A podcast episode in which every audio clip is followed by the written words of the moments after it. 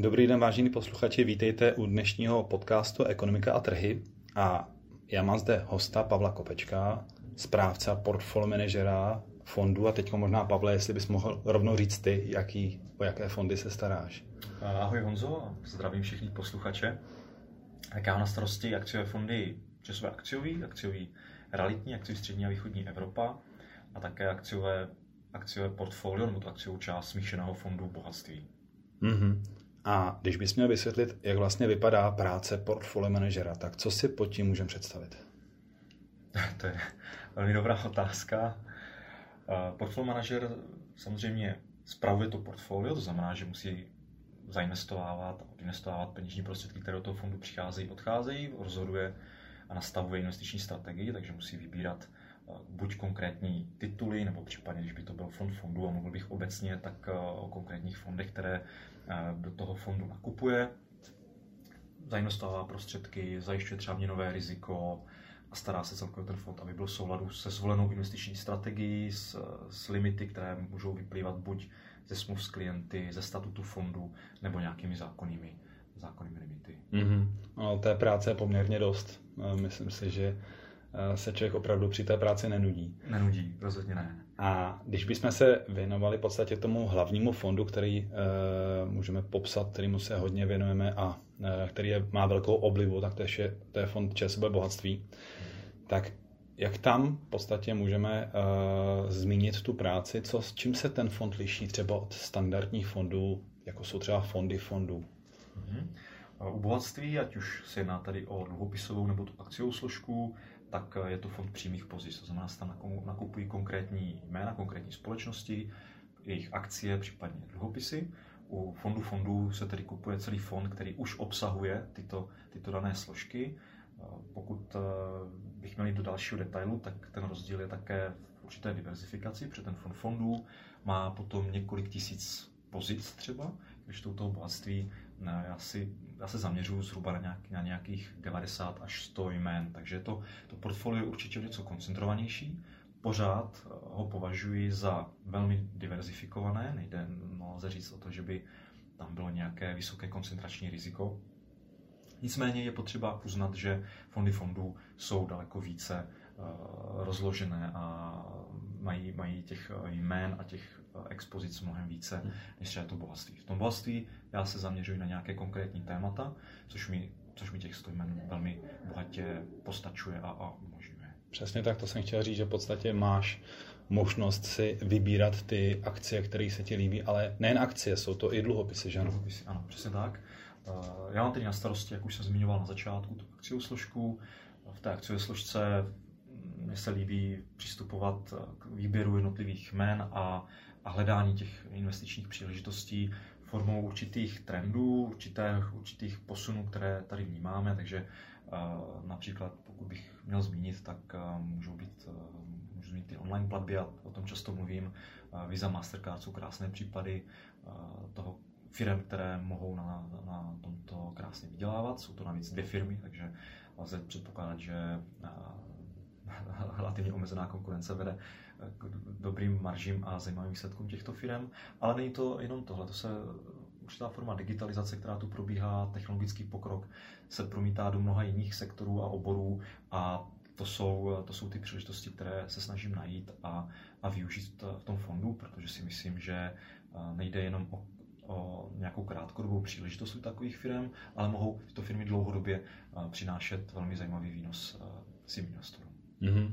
A ten, když se podíváme na ten současný rok, v podstatě, eh, který je eh, za náma, když to řeknu v podstatě, protože natáčení probíhá v prosinci a eh, máme za sebou, řekl bych, velmi úspěšný rok 2019, tak jak bys ho zhodnotil, co se ti tam podařilo, jaké byly, dejme tomu třeba i nějaké přešlapy a co se nepovedlo prostě jednoduše? V pár větách, jo, bys to chtěl. Ten rok byl velmi úspěšný, v mnoha ohledech překonal určitá očekávání. Eh, ta úspěšnost toho roku, pokud bych se měl trochu zabývat i tím, proč byl tak úspěšný, protože můžeme říct, že na akciové složce se pohybujeme kolem třeba 27% od, od začátku roku, teď tedy do, do té poloviny prosince. A je to částečně dáno vývojem z toho loňského roku, kdy mm-hmm. konci roku jsme zažili určitý propad, který, který byl přehnaný vzhledem té ekonomické situaci, makroekonomické situaci ve vyspělých ekonomikách, ale i, i v rozvíjících se ekonomikách, což se později ukázalo, že opravdu bylo přehnané a, a, a nějakou, a nějakou ztrátu z toho závěru roku doháněl tento rok zpět. A zároveň se ukázalo, že některé problémy nemusí být až tak uh, těžko řešitelné nebo, nebo nemusí mít tak uh, výrazný dopad. Můžeme se bavit tady o Brexitu, o těch obchodních válkách, které všechno ještě není stoprocentně vyřešené, ale uh, i na pozadí těchto událostí firmy dokázaly přinášet investorům vlastně další, další příležitosti, mhm. další mm-hmm. zisky. Takže to bylo to, to zhodnocení v tom jednoduchém obrázku, co se stalo na těch vyspělých trzích. Z toho, co se povedlo, tak mnoho těch témat, na, o kterých já už jsem některá z nich zmínil, tak se jim velmi dařilo. Vlastně se dá říct, že investoři ocenili dlouhodobost, ocenili tyto velké firmy, vyšším zhodnocením, než, než by odpovídal i třeba růst zisků, takže, takže tato témata vyšla velmi krásně, kromě třeba toho Visa Mastercardu bych mohl zmínit třeba Microsoft, mohl bych zmínit Alphabet, z evropských firm třeba výborně vyšla investice do luxusního zboží LVMH, mm-hmm. do, do Louis Vuitton Tennessee. Těch, těch věcí tam by bylo mnohem víc, o tom by se dalo mm-hmm. určitě na, na dlouhou dobu povídat. Pokud bych se měl zastavit zase na té druhé straně, co se třeba ne úplně povedlo, bylo to, že jsem třeba podcenil eh, schopnost Apple mm-hmm.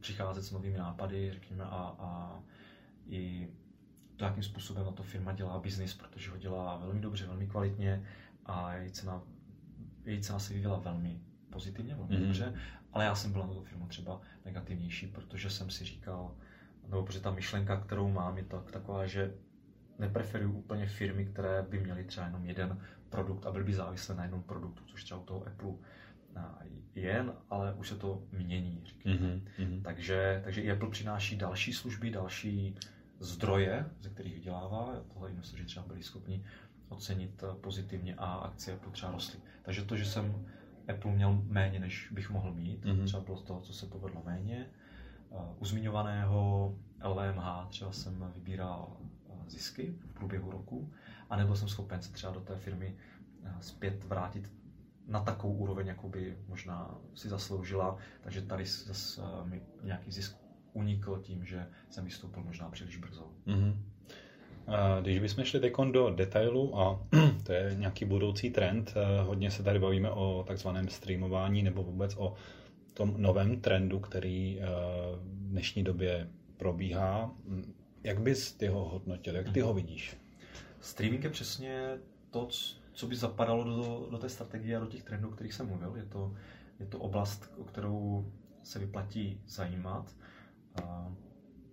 Pro mě se streaming otevřel hodně pomocí firmy Disney, mm-hmm. která v loňském roce oznámila, že letos tedy bude bude na tomto poli aktivnější, stála svůj obsah z Netflixu, který byl zatím dominantním hráčem na, na poli streamingu, na, na poli toho sledování videí pomocí mm-hmm. tedy eh, toho externího providera, eh, někoho, kdo vám, kdo vám, to, kdo vám poskytne obsah. A, a do té doby vlastně Disney byla firma, která sice má krásné fil, filmy, výborné parky, jsou to dobré zdroje příjmů, ale měla také určitou zátěž v tom, že měla kabelovou televizi a sport tedy v Americe, kde neustále ubývali předplatitelé, možná i ve prospěch právě toho streamu.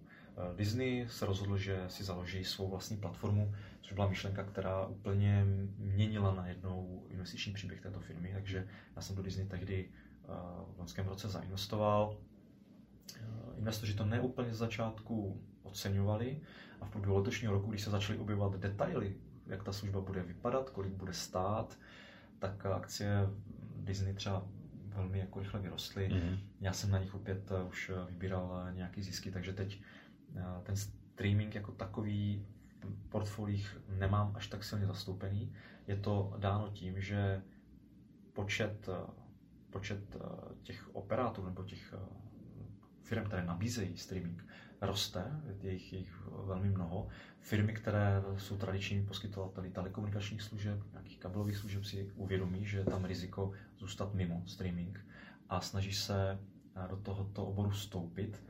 A na rozdíl třeba od těch platebních karet, kde máme stále dvě firmy, tak tady se ukazuje, že ta konkurence bude výrazně větší a já mám z toho trošku obavy v tom, že možná třeba ani ten Disney nemusí nakonec mít tolik předplatitelů a vydělávat na tom tolik, kolik třeba ten trh si myslí, že jednou bude. Mm-hmm. Takže já tady čekám na to, jak se ten trh usadí. Před těch hráčů se ukazuje, že tam bude hodně, že, a, že může dojít i určitým třeba cenovým válkám, aby, aby každý z těch hráčů získal tržní podíl, jaký potřebuje, protože každý potřebuje určitě nějaký rozsah a počet, počet předplatitelů, kterých může dosahovat úspor z rozsahu. A potom, až se tohle usadí, tak si myslím, že zase ty firmy, které budou vypadat, že by mohly být uh, lídry v tomto oboru, tak do těch se vyplatí zainvestovat. Věřím, že Disney bude k ním třeba, když už jsem si ho eh, vzal dous předtím, tak uh, že k ním bude patřit, ale myslím si, že by bude ještě potřeba počkat na trošku usazení se kolem, kolem této služby. Děkuji, Pavle. A na závěr už jenom poslední otázka, protože vstupujeme do toho roku 2020, tak jak ty ho jako správce fondu vidíš? Uh, vidím, vidím ho ne až tak úspěšně jako 2019, ale myslím si pořád, že by mohl jít o velmi slušný rok. Uh, jednak uh, 2019 celý, celý ten rok probíhal o tom, jestli bude zpomalení se měnit v nějakou recesi nebo ne. Teď se ukazuje, že v některých zemích to zpomalení proběhlo velmi, velmi výrazně. Můžeme zmínit třeba Německo, mm-hmm. které na té hraně recese aktuálně balancuje a naopak eh, v roce 2020 se může z něj už dostávat. Eh, v Americe jsou už také náznaky toho, že se tato situace eh, zlepšuje, takže to znamená, že se dostáváme do, do formy, jsme se dostali do nějakého ekonomického zpomalení, které nemusí končit nutně recesí. Historicky to tak bývá, že ne každé, v každém tom cyklu to končí nějakou šílenou recesí nebo, mm-hmm. nebo krizí. Je to vlastně téměř obráceně krize jako takové bývají velmi výjimečné. Mm-hmm. Jsou, jsou, jsou silné s prudkým s výrazným dopadem, ale jsou velmi výjimečné. Takže 2020 eh, pardon, může eh, být slušným rokem, kdy akciové trhy mohou vydělat kolem dalších třeba 5-10%, nebo kolem 10% řekněme, a já s takovým výsledkem eh, budu určitě spokojený. Já myslím, že i naši posluchači, kteří investovali do fondu bohatství nebo do ČSOB akcií, určitě taky. Pavle, já ti moc děkuji za těch pár minut tvého rozhovoru, času a posluchačům přeju příjemné odpoledne. Tak hezký den. Děkuji za pozvání, přeju hezký den.